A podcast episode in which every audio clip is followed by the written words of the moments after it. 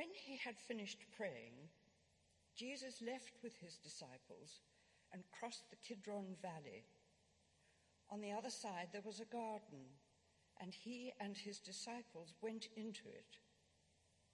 Now Judas, who betrayed him, knew the place because Jesus had often met there with his disciples.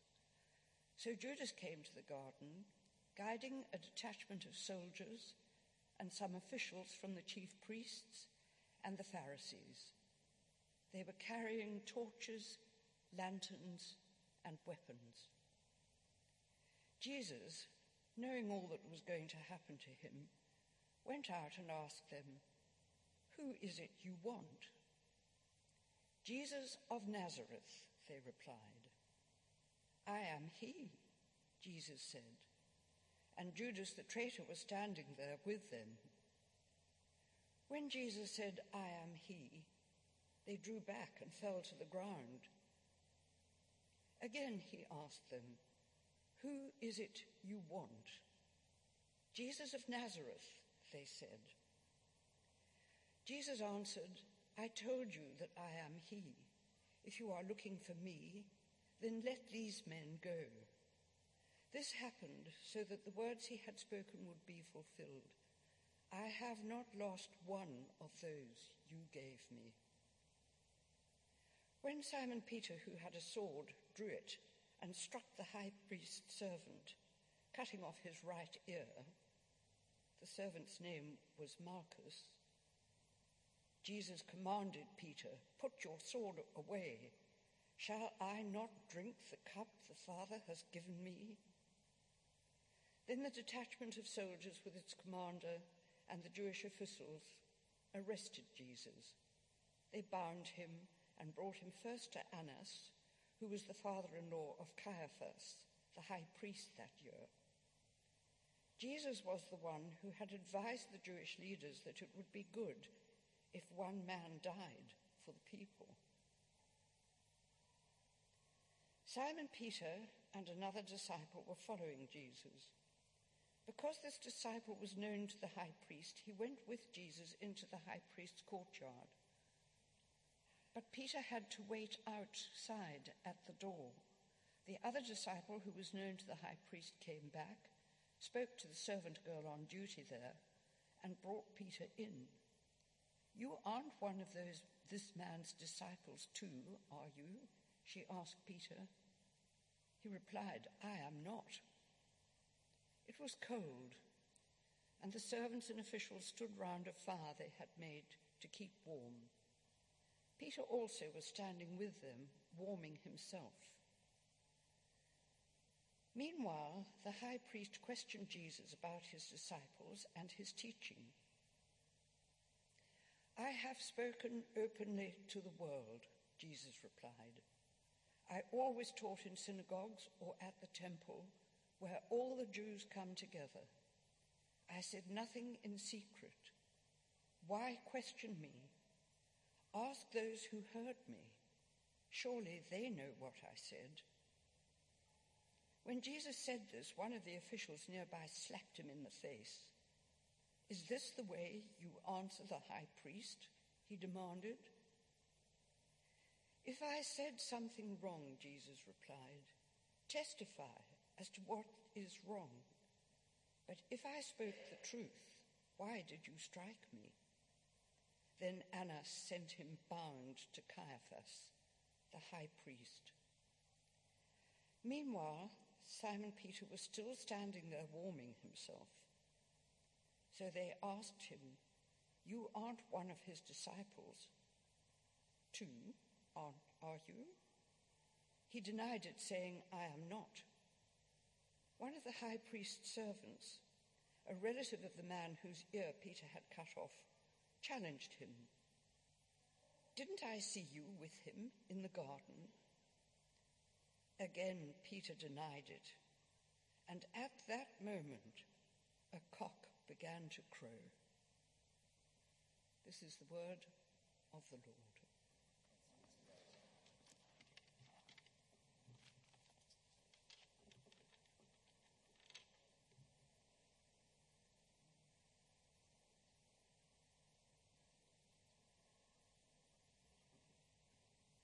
Wonder if we could imagine a brief interlude. This is a long passage. I woke this morning to Bach's great chorale, the Matthew Passion. O Haupt voll Blut und Wunden, O head, O sacred head, sore wounded, and the music which followed. And I would strongly encourage you in these coming weeks to try to listen to Bach. We had the good fortune, my wife Liza and I, to hear the John Passion in Berlin a couple of weeks ago. And I have to say, it's, it set the tone for this time in our minds. Um, deeply spiritual experience. To continue, verse 28. Then the Jewish leaders took Jesus from Caiaphas to the palace of the Roman governor. By now it was early morning, and to avoid ceremonial uncleanness, the Jews did not enter the palace because they wanted to be able to eat the Passover.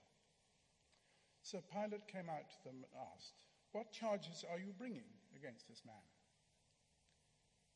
If he were not a criminal, they replied, we would not have handed him to you. Pilate said, Take him yourselves and judge him by your own law. But we have no right to execute anybody, they objected.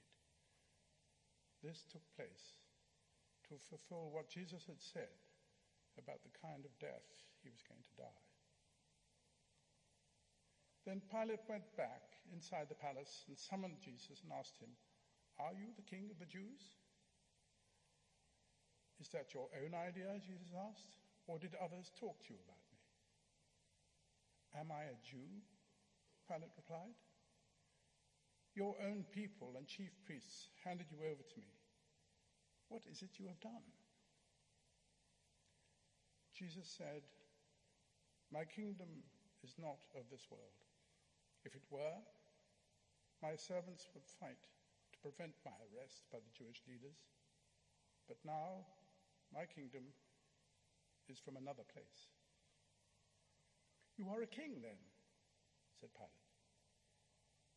And Jesus answered, You say that I am a king. In fact, the reason I was born and came into the world is to testify to the truth. Everyone on the side of truth listens to me. What is truth? Retorted Pilate. What is truth? With this, he went out again to the Jews who were gathered there and said, I find no basis for a charge against him. But it is your custom for me to release to you one prisoner at the time of the Passover. Do you want me to release the king of the Jews? And they shouted back, No, not him. Give us Barabbas.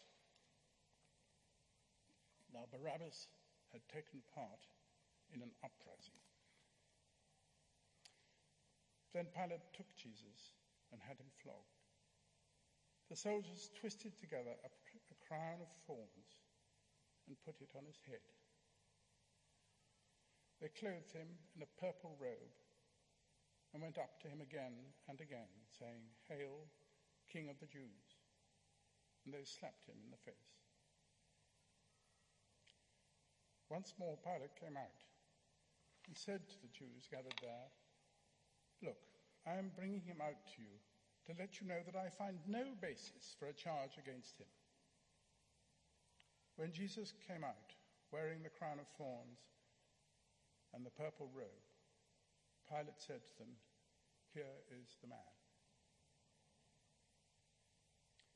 As soon as the chief priests and their officials saw him, they shouted, Crucify, crucify. But Pilate answered, You take him and crucify him. As for me, I find no basis for a charge against him. The Jewish leaders insisted, We have a law, and according to that law, he must die, because he claimed to be the Son of God. When Pilate heard this, he was even more afraid. And he went back inside the palace. Where do you come from? But Jesus gave him no answer. Do you refuse to speak to me? Pilate said. Don't you realize that I have power either to free you or to crucify you? And Jesus answered, You would have no power over me if it were not given to you from above. Therefore, the one who handed me over to you is guilty of a greater sin. From then on, Pilate tried to set Jesus free. But the Jewish leaders kept shouting, If you let this man go, you are no friend of Caesar. Anyone who claims to be a king opposes Caesar. When Pilate heard this, he brought Jesus out and sat down on the judge's seat at a place known as the stone pavement, which in Aramaic is Gabbatha. It was the day of preparation of the Passover. It was about noon. Here is your king, Pilate said to the Jews. But they shouted, Take him away, take him away, crucify him. Shall I crucify your king? Pilate asked. We have no king but Caesar, the chief priest answered. Finally, Pilate handed him over to be crucified. This is the word of the Lord.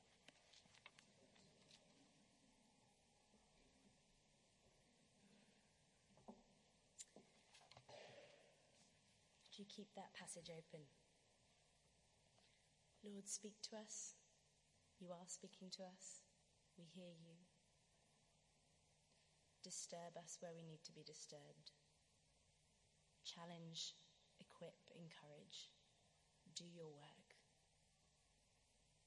For your glory in Jesus' name. Amen. Well, 2,000 years ago, the life and teachings of one man were making waves. Others had come before him and claimed to be something special, but their impact didn't last. However, the people around Jesus' time, they knew, they could see there was something different about this man. Crowds flocked to listen to him. Fast forward to the 21st century now, and he's still in the news. Listen to these words. I wonder if you know who said them. My personal feeling is the teachings of Christ are more relevant now than they've ever been. Do you know who said those words? This guy. Russell Brand. Uh, you, you may or may not know him, even if you've got a very surface level knowledge of this chap.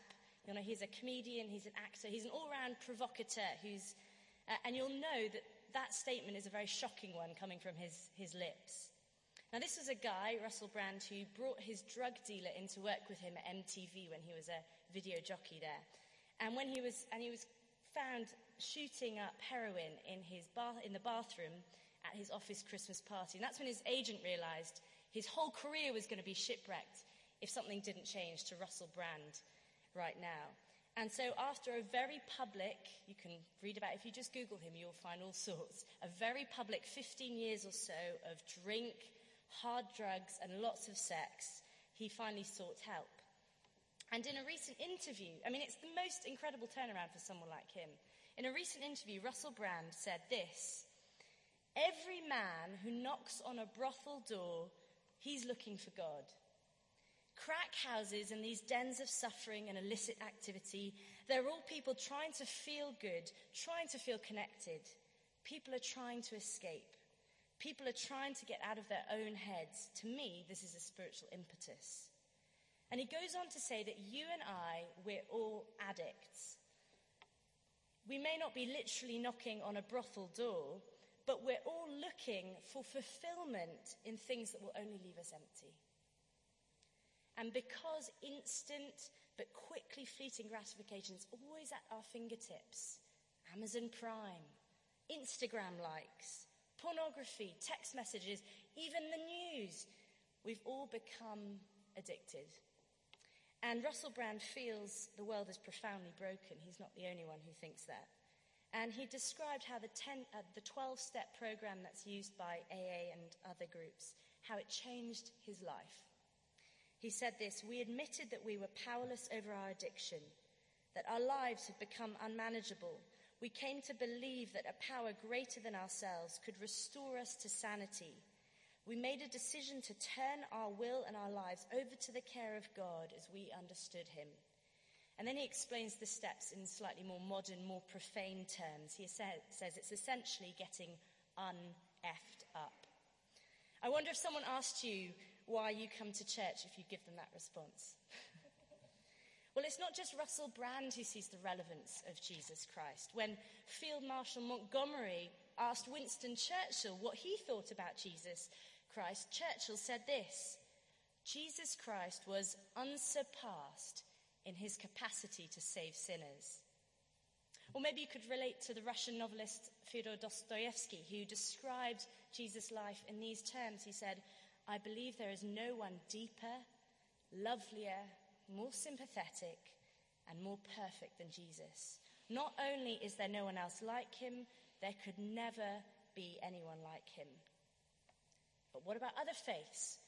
What do they make of Jesus? Well, these are from the lips of Gandhi. He said, I know of no one who has done more for humanity than Jesus. And even the Quran, the uh, Islamic teachings, Surah 19, declares that Jesus was without sin, alone among the prophets. Doesn't say that about Muhammad. Surah 40, 55, Muhammad asks God for forgiveness over his sin. Even the Quran declares that Jesus, alone among the prophets, was without sin. Now, whether you know a lot about Jesus or very little, maybe the first time you've heard about him this morning, know this. His life was matchless, unparalleled in the history of human experience. And yet, what we've been hearing about this morning, I, I got the sense from the readers that they too, like me, were moved by the account. We read that he endured the most grievous miscarriage of justice the world has witnessed. So that's what we're looking at today. We're looking at the five and the one. If you're the kind of person who likes making notes, we're going to look at the five betrayers and the one who was betrayed. And we're going to zoom into the passage together. Like the ripples from a rock dropped into water, there are five concentric circles where Jesus is betrayed. And the first ripple is this Who was Jesus betrayed by? his closest friends. Jesus and his friends, his disciples, just the night before, do you remember, had celebrated the Passover meal, the Jewish feast of the Passover, the Last Supper as we know it. They're celebrating it, the two and three year olds are celebrating it next door, the Last Supper. They're all practicing giving the bread and saying, Do this in remembrance of me. That's what the disciples did the night before. And it was a feast, the Passover, that lasted for seven days. And Jesus has just finished praying the great high priestly prayer in John 17 for his disciples. He just finished praying for them. And he crosses from Jerusalem through the dry Kidron Valley and he goes up with his friends to the garden, a walled olive grove, the Garden of Gethsemane, literally meaning oil press. And it was probably set aside by some wealthy supporter for the use of Jesus and his disciples, because look at verse 2 of chapter 18. They knew it well. It was a familiar place to Judas. Now, Judas, who betrayed him, knew the place because Jesus had often met there with his disciples. Judas knows he's going to find Jesus in the garden, and it's, it's nighttime, um, so it's an ideal time and location to arrest him. But still, he's taking no chances. Look at verse 3 with me. Judas came to the garden, guiding a detachment of soldiers and some officials from the chief priests and the Pharisees. And we know it was nighttime because they were carrying torches, lanterns, and weapons. In other words, it's a well organized arrest. And with his greed for 30 silver coins, incidentally, the ransom price that was set for a slave, the price to set a slave free, with those 30 silver coins, Jesus is betrayed by one of his closest friends. Judas, a man who'd been invested in by Jesus, a man who'd seen miracles in the name of Jesus, a man who'd seen the integrity of his life, throws it all away. His greed. He hands him over. But Judas isn't the only friend who lets Jesus down. Peter, Peter, who'd experienced the glory of Jesus at his transfiguration, who declared Jesus to be the Christ, the Son of God, he too disowns his dear friend and he denies even knowing him. Look at verse 17 with me, if you will, chapter 18. Verse 17, he's asked by a slave girl, the lowest person in society. He's asked, You aren't one of this man's disciples, too, asked you? Self preservation kicks in. He's terrified for his own life. And he replies with three words I am not. And then look down at verse 25 again. He's asked, You aren't one of his disciples too, are you? Again, the lie continues I am not. And then again in verse 26, Didn't I see you with him in the garden? And with the fatal third strike, he denies his master. And the cockerel crows. Judas betrays him with a kiss. Peter betrays him with three words. A bomb has detonated in that tight knit group of friends. All that time they've spent together, all that they've experienced and enjoyed and that they've seen of Jesus Christ lies, greed, self preservation. The first ripple of betrayal begins. We get to the second ripple. The justice system betrays Jesus. Jesus is brought first to the Jewish religious leader um, Annas in verse 13. He's brought him first to Annas and then later to Caiaphas. And they were both religious and judicial leaders for the Jewish people under Roman occupation. Now, in those days, religion wasn't just a private moral thing as a lot of people understand it to be now, sort of disconnected from the rest of life. No, the Jewish religious leaders also made legal judgments over their people. And the whole trial of Jesus is a sham. Remember, it was nighttime? Well, nighttime proceedings were viewed as illegal. Look at verse 19 with me, if you will, of chapter 18. The high priest questioned Jesus about his disciples and his teaching. Annas is questioning Jesus, which again wasn't legal, since witnesses were supposed to be brought in first to establish guilt.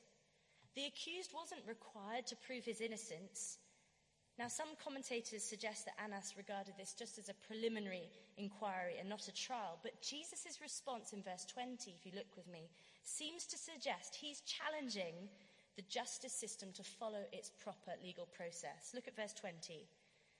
I have spoken openly to the world, Jesus replied. I always taught in synagogues or at the temple where all the Jews come together. I said nothing in secret. Why question me? Ask those who heard me. Surely they know what I said. In other words, Jesus is calling for witnesses. He's saying, I've not had one message in private and another in the open. It should have been easy to find witnesses. Verse 22, we read, He's slapped or struck in the face. Another illegality. What a way for a priestly courtroom to treat a defendant. He's still bound, remember, but he still remains uncharged. Testify as to what is wrong, Jesus says. So much for fair and open trial. Here is Jesus of Nazareth, betrayed not just by his closest friends, but by the religious leaders, the justice system. The ripple continues. The third ripple, he's betrayed by the state. Look at verse 28 with me. The state. He's then led by the Jewish leaders from Caiaphas to the palace of the Roman governor, Pilate. Maybe now he'll get a fair hearing in, in the Roman court. And Pilate asks him in verse 29, or asks the Jewish leaders, What charges are you bringing against this man? What charges? He still remains uncharged at this point. And the clear answer is that the Jews had no charge that would stand up in a Roman court of law. A Pilate wants them to sort the matter out between themselves, but the cat is out the bag in verse 31. Look at verse 31 with me. This is where we see their real motives. But we have no right to execute anyone. In other words, they were looking for an execution, not a fair trial. Now, Pilate realizes that this is a serious matter for the Jews to be demanding an execution. So he questions Jesus. But do you notice something? that he repeats three times as if to labor the point. I wonder if you picked it up. Verse 38, look with me. Halfway through verse 38, he says, he goes out to the Jews again and he said, I find no basis for a charge against him. Then go down to verse 4 of chapter 19.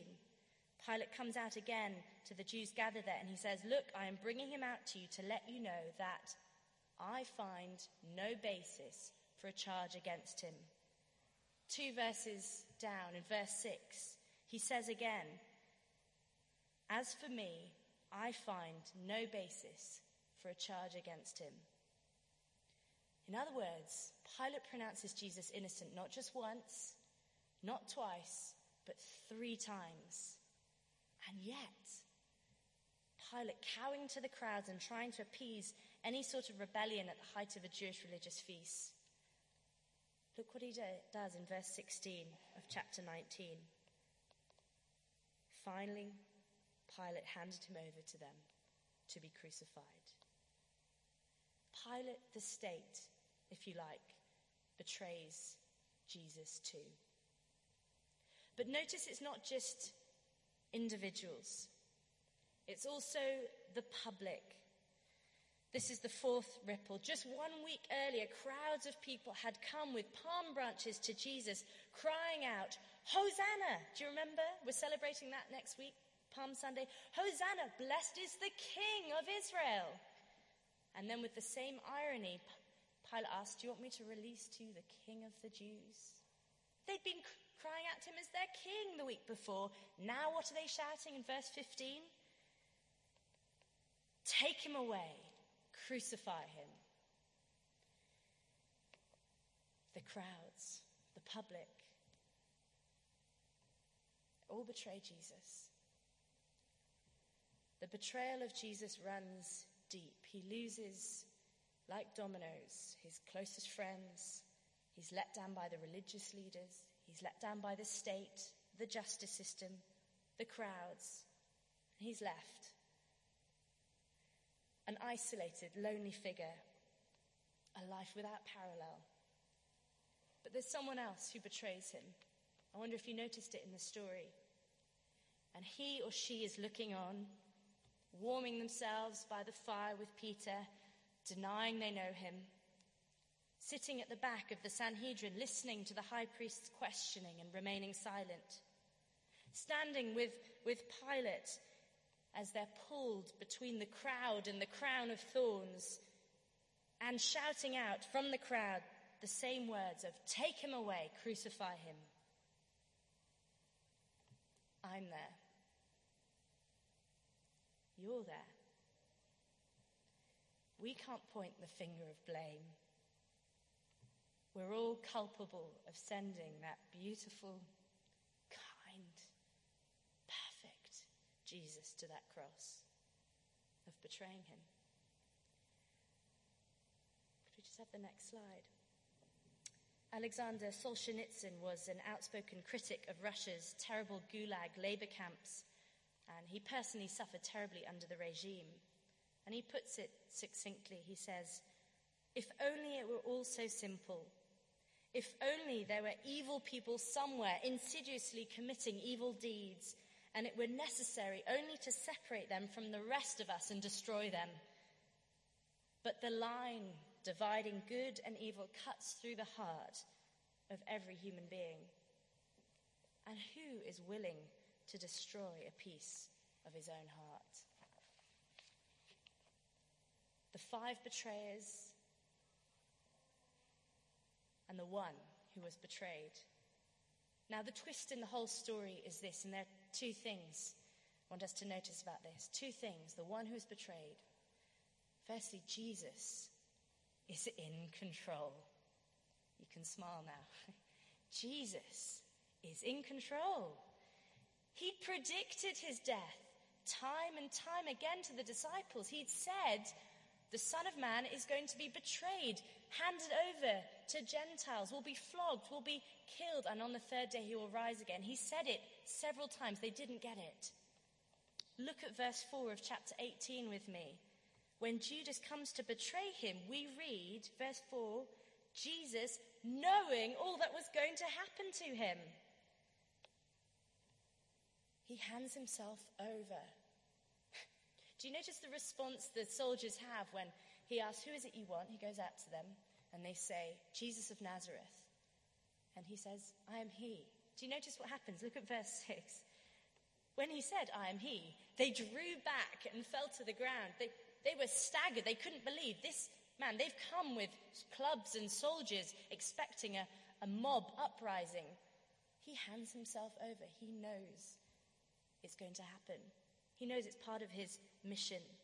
He knew Peter was going to deny him. He predicted that he'd deny him three times before the cockerel crowed. Do you remember he tells Peter to put his sword away? Look, verse 11. He commands Peter, put your sword away. He doesn't want Peter, however well intentioned he may be, to get in the way of him carrying out his costly mission. And then, even down, I love this little detail in verse 8 of chapter 18, even down to the tiniest detail, we see Jesus is in control. He asks the question to the soldiers twice Who is it you want? They can't quite believe it that he's handing himself over. Jesus, I am he. He asks them again, Who is it you want? Jesus of Nazareth, I am he. And then he says, verse 8, I told you that I am he. If you're looking for me, let these men go. He's even fulfilling prophecy in his arrest. Verse 9 says so. Listen to these words hundreds of years before from the prophet Isaiah. He was oppressed and afflicted, yet he did not open his mouth. He was led like a lamb to the slaughter, and as a sheep before her shearers is silent, so he did not open his mouth. Remind you of anyone? Look at verse 9 of chapter 19. Pilate asks Jesus, Where do you come from? But Jesus gave him no answer. Do you refuse to speak to me? Pilate said. Don't you realize I have power either to free you or to crucify you? Jesus answered, You just don't get it. I'm in control of this. He's not the victim, he's the hero. You would have no power over me if it were not given to you from above. So Jesus is in control. And secondly, why did Jesus do this? The one who's betrayed, he's in control. And secondly, Jesus is completely committed to you. Jesus is completely committed to you. Why did he do it? Well, we get to eavesdrop in on a conversation between the Godhead. It's the most wonderful thing, actually. I wonder if you realize that. Eavesdropping in on a conversation that's going on in heaven between the Father and the Son. Just a chapter or two earlier in John 17. Why don't you flick it uh, back with me, just a page. And I just want to show you this little prayer that Jesus prays to his Father. Verse 24, he says these incredible words Father, I want those you have given me to be with me where I am and to see my glory, the glory you have given me because you loved me before the creation of the world. What does Jesus want? What does he pray for? He wants those you have given me. In other words, he wants his followers, his friends, he wants you and me, if we're following Jesus today, he wants us to see, behold, savor his glory. And his glory is bound up in his relationship with his Father. Look at verse 24 again. The glory you have given me. The Father has given his Son glory. The Father declares his Son Jesus glorious, and the Son displays the glory of the Father by remaining obedient to him. What do I mean by that? Well, how do you make your dad look good? Well, we do, we do a lot of swimming with our boys, and uh, when they first started out swimming, they're five, three, and one now. When they first started out, they were a bit scared of jumping into the water. They're scared of having water over their heads. Um, so what Guy would do is he'd get into the pool and he would stand about a metre or so from the pool side. And he would tell them to jump to him um, that he would catch them as they jumped into the water. How could they make their daddy look good? Not by running away, but by leaping full pelt into his arms as the water engulfed them. And that's precisely what Christ has done for us. He has known a deep intimacy with his Father since before the creation of the world. And he glorifies his Father by going to the cross. And he wants you and me, he wants us to know, to experience, to enter into the same relationship he's enjoyed with his Father. That's how committed he is to us. That going through betrayal, heartache, enormous physical pain and suffering, and spiritual detachment from his Father was worth it. Do you believe this? When this grips your heart, it changes everything. And I'm just going to finish with a story to show you just how committed Jesus Christ is to you.